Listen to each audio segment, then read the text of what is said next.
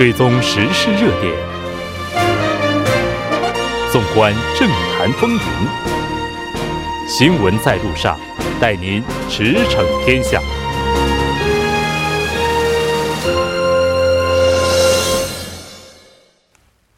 新闻在路上，带您驰骋天下。欢迎回来，这里是正在为您直播的 TBS EFM 调频一零点三。新闻在路上，在接下来的半个小时将为您带来此时此刻主要新闻、环球连线以及城市故事。广告过后马上回来。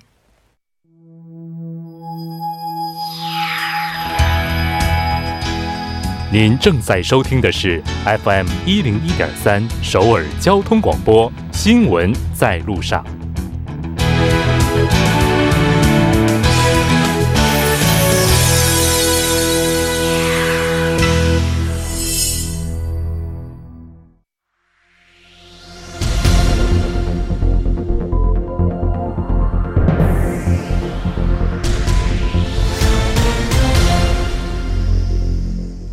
此时此刻，主要新闻。接下来把时间交给新闻播报员孙志武，我们稍后再见。下面是本时段新闻：韩国总统文在寅十五号在青瓦台主持召开首席秘书会议中，对北韩国务委员会委员长金正恩在最高人民会议上发表的施政演说内容表示欢迎，并提出待北韩条件成熟。将不限地点和形式，积极推进第四次南北首脑会谈。对此，统一部表示，将会与相关部门紧密协商后进行筹备。统一部还表示，将会通过此次会谈，积极履行板门店宣言和平壤共同宣言，为北美协商能够取得积极进展而做好各项准备。下一条新闻。外交部第一次官赵显，当地时间十五日，在俄罗斯莫斯科同俄罗斯外交部第一副部长弗拉基米尔基托夫举行第七次韩国俄罗斯战略对话。两国副外长在会上共同审视近期半岛局势，并就韩俄与有关各方保持紧密合作，实现半岛完全无核化和建立永久和平机制达成了共识。双方对两国贸易和人员交流的不断增长表示满意，并商定力争在明年建交三十周年实现贸易额三百亿美元和人员交流一百万人次的目标。下一条新闻：正在莫斯科访问的外交部第一次官赵贤表示，俄罗斯外交部已经证实，北韩和俄罗斯的首脑会谈从很早之前已经开始准备。赵次官表示，在昨天与俄罗斯外交部第一次官的会谈中，他确认了克里姆林宫之前发布的声明。下一条新闻：韩国外交部今天公布了机构编制管理规定修订草案。根据草案，外交部将新设负责对华事务的局级部门，并将原有制裁出口管制小组提升为客级机构。外交部官员表示。亚洲部门的职能细化，旨在加强与半岛周边四强的外交，为政府重点推进的新南方政策提供有力支撑。以上是本时段新闻。接下来呢，马上为您带来我们今天的环球连线。首先，还是要连线我们本台驻釜山通讯员尹云岩尹记者。尹记者，你好。啊，你好，木真好，听众朋友们好。非常高兴和您一起来了解咱们今天的话题。十一号，韩国产业通商支援部是表示，会在十五号和釜山蔚山两市签订在釜山蔚山交界的古里核电本部建设核电拆除研究所的业务协议。那就相关话题，我们来进行详细的了解。首先，还是请您来介绍一下这个古里一号机。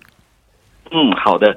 呃，韩国的这个古里一号机呢，位于釜山的这个古里一号机呢，其实就是韩国最早的这个核电站。嗯，它呢是从一九七一年开始建，到一九七七年竣工以后呢，一九七八年的四月二十九号的正日呃正式投入这个使用了。这是韩国的第一台这个核电机组。那么到目前为止呢，其实韩国呢在全国的四个地区，呃，有这个核电站，他们就是呃。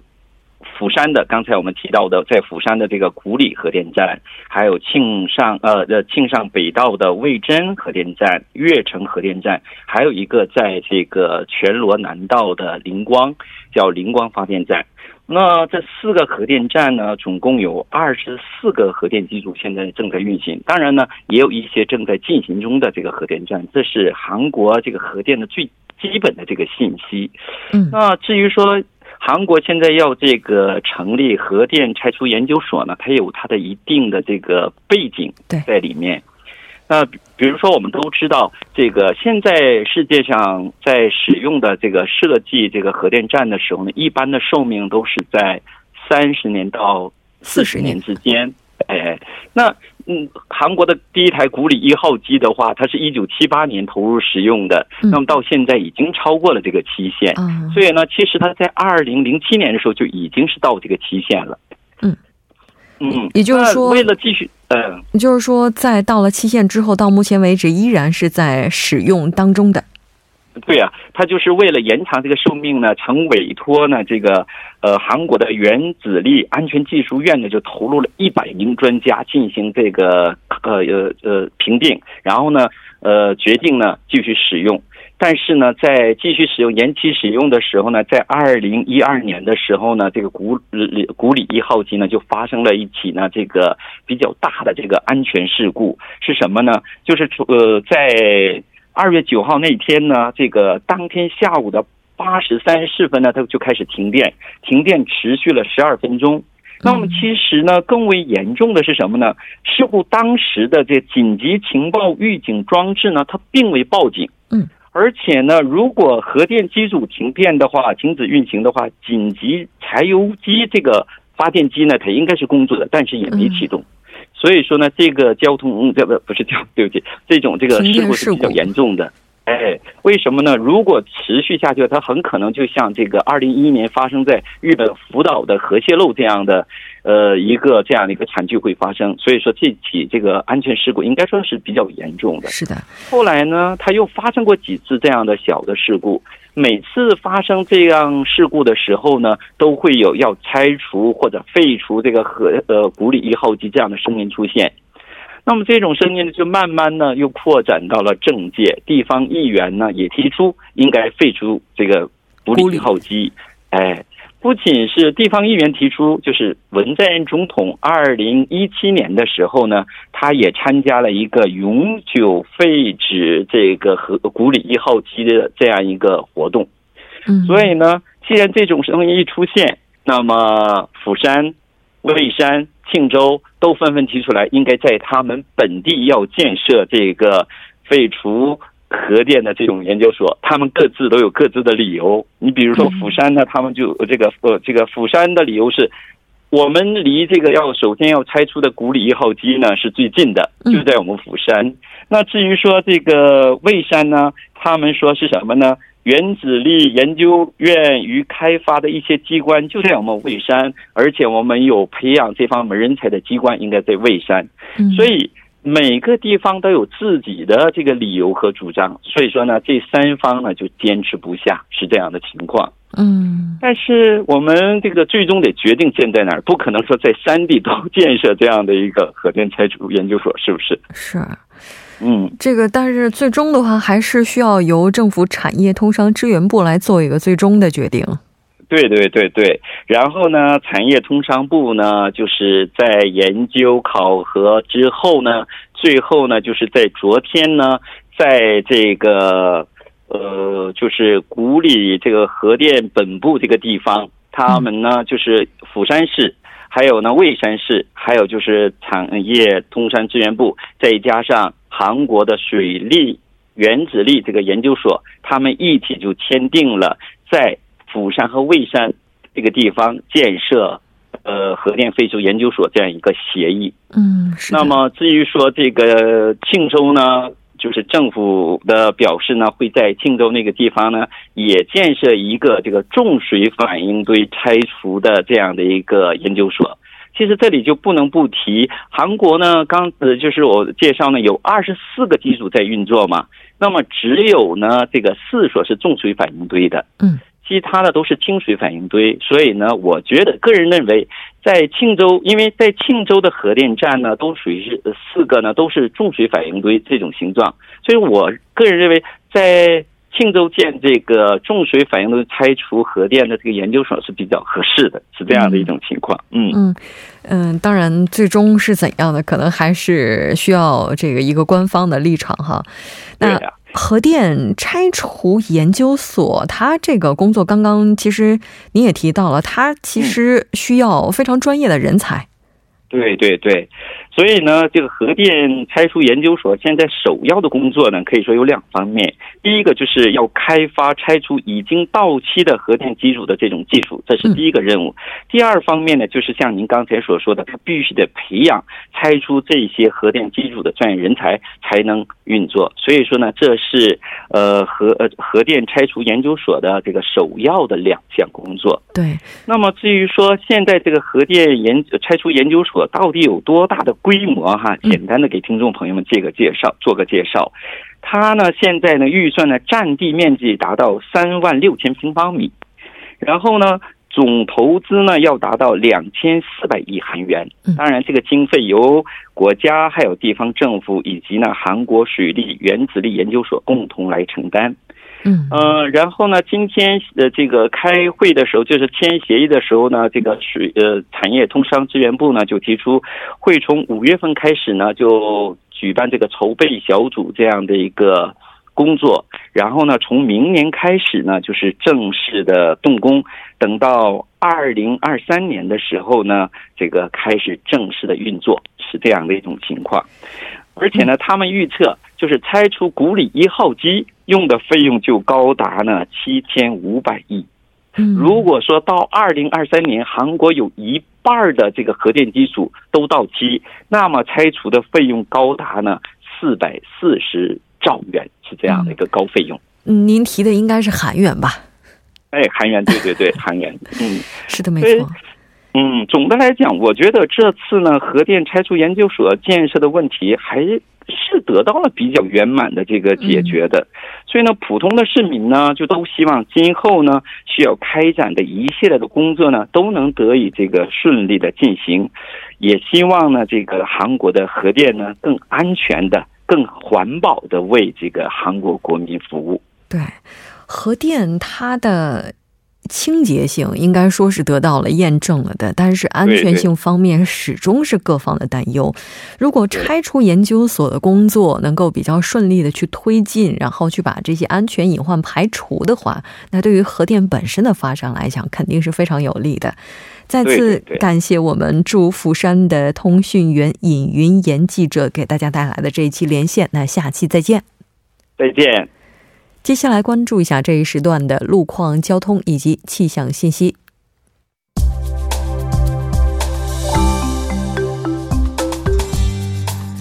晚间七点十四分，依然是由程琛为您带来这一时段的路况和天气播报。我们先来关注一下首尔市交通情报科发来的晚高峰实时路况。第一条消息来自良才大路先沿高速公路转换出入口至货车总站前方这一路段，目前呢，在该路段的一车道上发生了一起交通事故，相关负责人员已经将事故车辆移至下行车道上进行处理。受其影响呢，下行车道正在进行交通临时管制，暂时不便通行，还望后续车辆参考相应路段提前变道行驶。好，接下来是在青坡路首尔站西部至书明女大入口方向。不久之前呢，在该路段的三车道上进行的道路施工作业，目前已经结束，三车道恢复正常通行。下一则路况来自德黑兰路勒内仓寺酒店至 E 三站方向。之前呢，发生在该路段五车道上的交通事故，目前已经得到了及时的处理，您可以放心通行。好，我们继续来关注一下天气。明天预计内陆多数地区还会继续回暖，从今天的夜间时段开始，全南海岸和济州岛等地还会迎来一次伴有短时强降雨和雷电大风的降水过程，而其他地区呢将会维持晴朗的好天气。好，我们来看一下城市天气预报：首尔多云转晴，十度到二十二度。好的，以上就是这一时段的天气与路况信息。祝您一路好心情，我们稍后再见。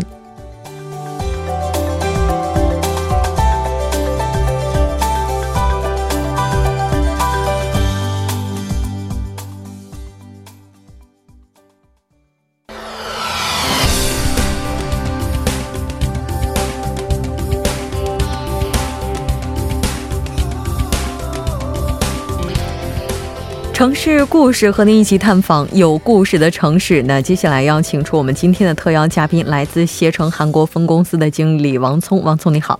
你好，主持人好，听众朋友好，非常高兴在周二的晚上呢，如约和您一起来了解咱们今天的城市故事哈。今天您要带大家来认识的是哪座城市呢？呃，上周呢，我们带大家一起体会了这个韩国的精神文化之都，呃，安东。安东，对。今天呢，我们换个心情，去大家带大家去认识一个这个海岛城市啊，聚集，领略一下那儿的海景。对对对啊，这词儿真的是听的太多了啊，是吗？哦，但只是听得多，还真没去过。印象当中，这座城市是靠海，对对对，海景很美。对对对，海岛城市。所以它的品牌形象应该是什么呢？呃，我总结了一下哈，可能大这个韩国人提的最多的，第一是第二海岛。哦，第二大海岛，对，第二大海岛，第一应该是济州岛哈，对，济州，它排名第二，这规模比我想的要大。对对对，济州的话呢，有空了我们在后边节目可以跟大家多分享分享，因为我个人也非常喜欢去济州，一年要去两三次。这济州估计一期不够吧？咱们先先来说聚集。对对对，先聚集。这个第二大海岛，因为它这个周围呢，两呃加上这个周围的这个小岛，大概有大大小小有六十多个吧，有五十个岛是人迹无法靠近的啊，因为都是太，要么就是因为这个呃这个地理。原因有十个多岛是人可以有人迹的啊，对。然后那么多岛是是因为它太险了，然后周边还有暗礁，然后就很难很难接近，是吧？对对对对，地理上原因。还有呢，就是我为什么它是第二大岛呢？因为这个地方的造船业也非常的发达。嗯啊，造船业，比如说三某某的造船业，还有县某某的造船工厂，都是特别有名的。嗯，所以说上次我们提到的一个城市，不知道大家记得不记得？然后这里呢，这这个巨基呢，也是韩国收入最高之一的城市。哎，咱们上次说的收入非常高的那个城市是蔚山。对对对。嗯，它是低于蔚山，稍低于蔚山，差不多，差不多的。对对对。嗯，这提到海，然后咱们又提到造船。其实韩国的话，在海上就这边，应该说它的防御力量在历史上也是非常厉害的。比如说，我今天中午还经过了光化门，嗯，光化门还瞻仰了一下李舜臣将军。哦，李舜臣将军，对，大家提到这个巨基的时候，不得不提到李舜臣，因为在这个巨基呢，因为他是。在韩国的这个海战上是特别引以骄傲的，因为在这个呃聚集的这个叫玉浦的一个地方，玉浦海战。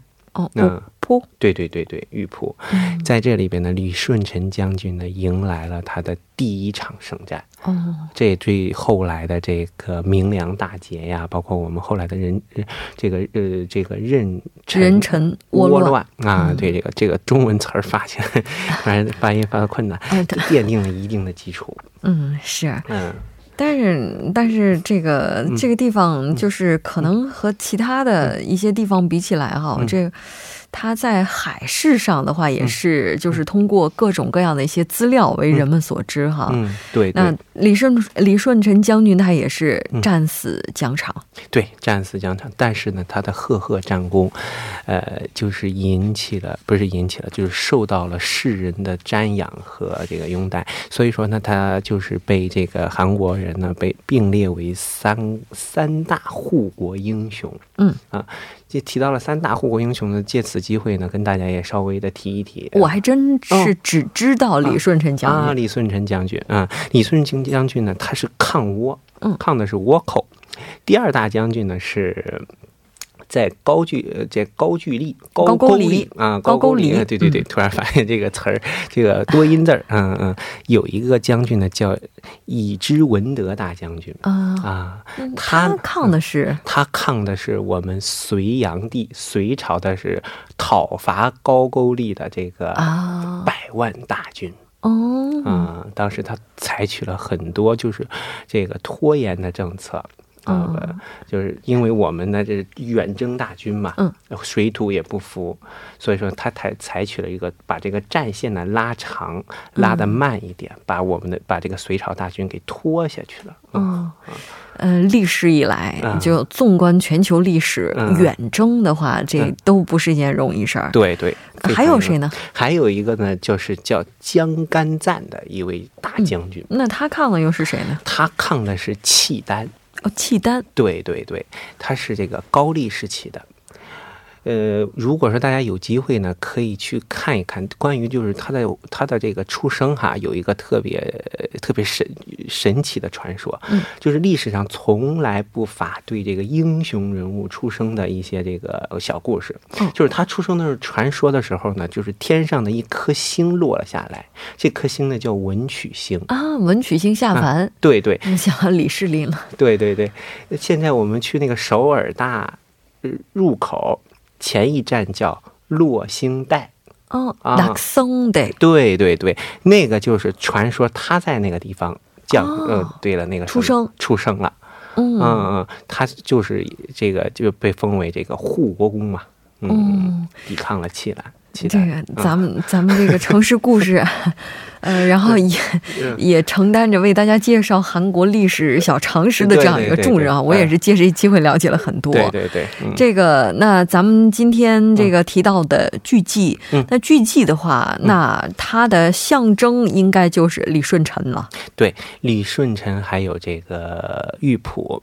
李舜臣这个人物呢，三天三夜也讲不完，以后有机会咱再慢慢提。今天呢，提到了这个。下回。回分解嘛呀，是评书。嗯，下回分解啊，吸引一下我们的观众。嗯，对，呃，今天既然讲到了这个剧集，我我跟大家就一块分享分享，在这个城市里，在五百多年前发生的一个这个玉浦海战。玉浦海战，对对对，我还真是今天第一次听，因为明良太有名了。对，明良太有名了，因为这个在之前有一个小小的铺垫，叫玉浦海战。这个时间呢，推到这个五百多年前，一五一五九二年的时候，嗯，当时呢，就是日本的丰臣秀吉啊，举兵这个侵略朝鲜。嗯，当时呢，就是朝鲜呢，这个国力呢，其实。非常的孱弱，抵抗的这个外敌的能力呢也非常的薄弱孱弱，这个一时间呢被这个倭军占领了好多的国土。那么朝鲜呢，当时的王呢就向当时的宗主国这个大明王朝进行求救。当时没来得及这个大明的时候，没来得及这个这个这个集结军。嗯，正在这个着着急的时候，当时呢，这个朝鲜呢就是亡国在即。当时我杜甫有一首诗叫就就是叫《春望》嘛，“国破山河在”，虽然不是描写的当时的这个“春草木深”，对对对，“感时花溅泪，恨别鸟惊心”。嗯嗯，“烽火连三月，家书抵万还要背完吗？不背。当时的就是就是。朝鲜呢，就是烽火连三月，到了这个亡国的这个地步了。嗯嗯，到了这个亡国地步怎么办呢？其实，这个叫什么？纵观这个古今中外呀，当官都不容易。嗯，当时呢，就在朝鲜，呃，在朝鲜的这个朝朝廷上呢，就出现了，像是呃，我们在三国历史上的这个赤壁之战的时候，有一分为两派嘛，一派是主战派。嗯，一派是投降派，那投降一般都这样。对对对，投降派就说，那咱就咱就把把议和，对议和，把咱以后的宗主国呢，就从大明王朝改为日本。嗯啊，当时呢，就是很多的一些就是这个主战派呢遭到了反对。后来呢，朝廷呢就重新启用了这个，重新启用了这个李舜臣。呃，李舜臣呢就在这一举，在这个玉浦呢歼灭了。日日船日军，抵抗了日军的这个侵略。是的，对对对，这个应该说这场海战对于当时的半岛而言，哈，也是这个为抗倭这增强了很大的信心，哈。是是是。哎，现在这个地方就是刚刚提到的玉浦海战，它已经成了一个风景区，是吧？对对。大家有空了可以去转一转，看一看，瞻仰一下。那个风景区就是在海上的是吧？在这个海边，海岸线。对对，它是沿着海岸线的啊，就是在这个玉浦，然后它就有当时的一些就抗击倭寇的这样的一些对造型物等等。对对对。还真是挺期待的。对对，这个据记，这个时候我们看到有一些记载说，它是朝鲜战争时最大的一个战俘营。对对，战俘营。现在呢，我们都流行《中国好声音》，当时呢流行《中国好儿女》。为什么说中中国好儿女呢？当时是抗美援朝嘛，有一首歌不就是唱了吧？雄赳赳，气昂昂，跨过鸭绿江。呃，这是中国版本的。对于韩国来讲的话，那场战争的话是韩国战争。对，朝鲜战争是我们当时这个历史上叫朝鲜战争。就是抗美援朝的时候呢，就是有这个当时呢有十七万战俘。嗯。被俘到这个狙击这个收容所，当时有两万这个人民解放军，嗯啊志愿军，有十五万是朝鲜的。当时呢，我们这个停战协议签订之后呢，才陆陆续续续的，我们的志愿军才会被遣回去。哦，对对，有空的时候大家再去看一看，去凭吊一下这个战争给人类带来的多大的危害。其实这场战争的话，对于半岛而言，对于中国，对于所有参战的国家而言，都是非常大的一个伤痛。对对，我们今天再来去凭吊这样一段历史的话，也是给我们自己提出警醒，珍惜今天得之不易的和平，是吧？对对。那这个岛上的话，其实我不知道为什么，我对这座岛，我总觉得它其实就是一景点儿。嗯。对景点，说白了它是景点嘛，岛顶。嗯，我跟大家因为时间也不多了，跟大家推荐两个两个这个这个景点，大家必去的就是巨基海金刚，大家有空一定要去。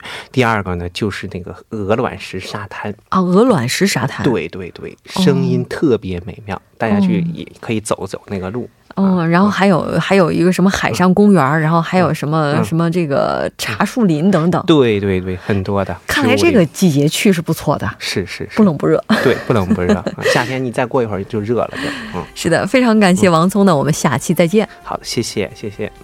那半点过后马上回来。